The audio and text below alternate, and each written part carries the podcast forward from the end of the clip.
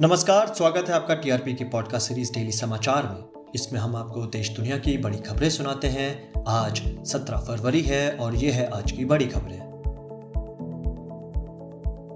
तीस हज़ार से कम वेतन पाने वाले हरियाणा के निवासियों को हरियाणा सरकार द्वारा पिछहत्तर प्रतिशत रिजर्वेशन को लेकर सुप्रीम कोर्ट द्वारा एक बड़ा फैसला आया, जिसमें सुप्रीम कोर्ट ने पंजाब और हरियाणा हाईकोर्ट के द्वारा दिए गए फैसले में रोक लगा दिया है। और इसकी वजह हाईकोर्ट द्वारा पर्याप्त कारण न दे पाना है। फ़िलहाल के लिए इस कानून का पालन न करने वाले उद्यमों के खिलाफ किसी भी कड़े कदम उठाने के लिए सुप्रीम कोर्ट ने राज्य सरकार को मना कर दिया है।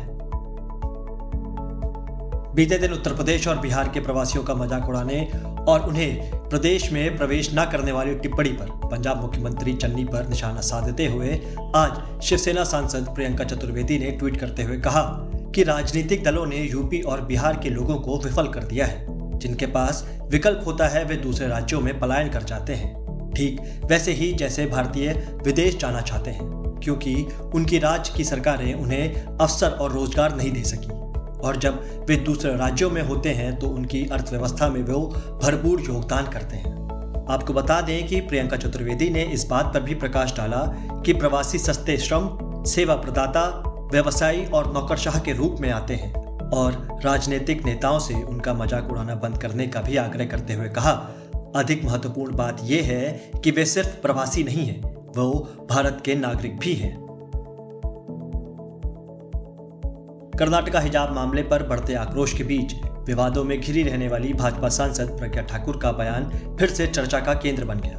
भोपाल में एक मंदिर में आयोजित कार्यक्रम में उन्होंने मुस्लिम महिलाओं पर टिप्पणी करते हुए कहा कि हिंदुस्तान में हिजाब पहनने की आवश्यकता नहीं है, क्योंकि हिंदू महिलाओं की पूजा करते हैं। साथ ही हिजाब को चेहरे पर डालना चाहिए। हिजाब एक पर्दा है और पर्दा उन लोगों के खिलाफ होना चाहिए जो आपको बुरी नज़र से देखते हैं। लेकिन यह निश्चित है कि हिंदू महिलाओं को बुरी नज़र से नहीं देखते, क्योंकि वो उनकी पूजा करते हैं। आपको बता दें कि प्रज्ञा ठाकुर 2008 के मालेगांव बम विस्फोट में एक मुख्य आरोपी हैं, जिसमें 10 लोग मारे गए थे।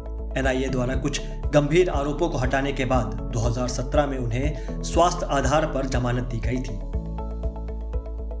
इसके साथ ही हिजाब विवाद पर उत्तर प्रदेश के सीएम योगी आदित्यनाथ की भी प्रतिक्रिया आई। उन्होंने कहा कि हर व्यक्ति जो चाहे वो पहनने के लिए स्वतंत्र है, लेकिन वह स्वतंत्रता सार्वजनिक स्थानों, बाजारों और घरों तक ही सीमित होनी चाहिए। हर संगठन को सामान्य नियमों का पालन करना चाहिए। उन्होंने एक उदाहरण देते हुए भी कहा कि अगर कोई पुलिसकर्मी कहता है कि वह एक विशेष धर्म से है और वह उसके अनुसार तैयार होगा तो संगठन अराजकता में उतर आएगा। भारत ने पिछले 24 घंटे में कोरोना के तीस मामले दर्ज किए, जो पिछले दिन के मामलों की तुलना में 142 संक्रमणों की वृद्धि थी। देश ने 541 कोविड से संबंधित मौतें भी दर्ज की, जो कल की मृत्यु से थोड़ी अधिक थी। केंद्रीय स्वास्थ्य मंत्रालय के आंकड़ों के अनुसार देश में सक्रिय मामलों की संख्या घटकर तीन लाख बत्तीस हज़ार नौ सौ अट्ठारह हो गई है। पिछले 24 घंटे में वायरल बीमारी से बयासी हज़ार नौ सौ अट्ठासी मरीज़ ठीक हुए, जिससे ठीक होने की दर सत्तानवे दशमलव नौ चार प्रतिशत रही। दैनिक सकारात्मक दर तीन प्रतिशत से नीचे दर्ज की गई है। पूर्व प्रधानमंत्री मनमोहन सिंह ने भाजपा पर टिप्पणी देते हुए कहा कि मौजूदा सरकार को देश की अर्थव्यवस्था की समझ नहीं है। इसलिए ही आज देश में इतनी बेरोजगारी बढ़ रही है, जिसके चलते गरीब व्यक्ति और गरीब हो रहा और अमीर व्यक्ति और अमीर होता जा रहा है। उनके अनुसार कांग्रेस ने कभी भी अपने हित के लिए देश को दो टुकड़ों में नहीं बांटा और मौजूदा स्थिति के लिए नेहरू को जिम्मेदार ठहराना किसी भी समस्या का हल नहीं है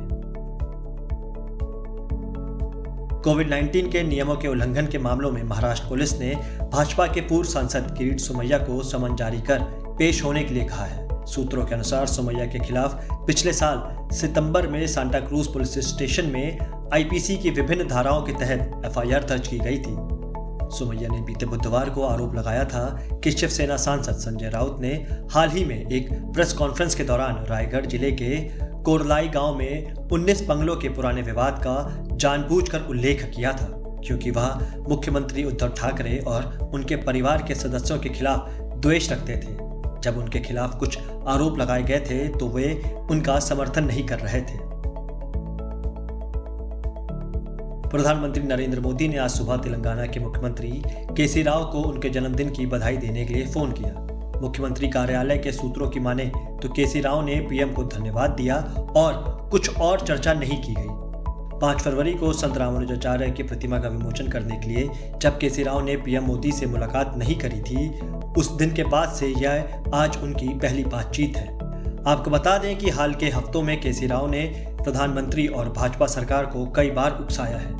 यहाँ तक कि लोगों से भाजपा को बंगाल की खाड़ी में फेंकने तक का आग्रह भी किया था। पीएम मोदी पर उनके हमले कहीं अधिक तीखे रहे हैं। यहाँ तक कि कुछ हमले तो व्यक्तिगत भी रहे हैं।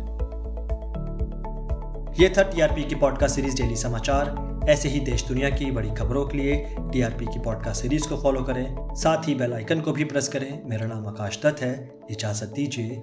नमस्कार।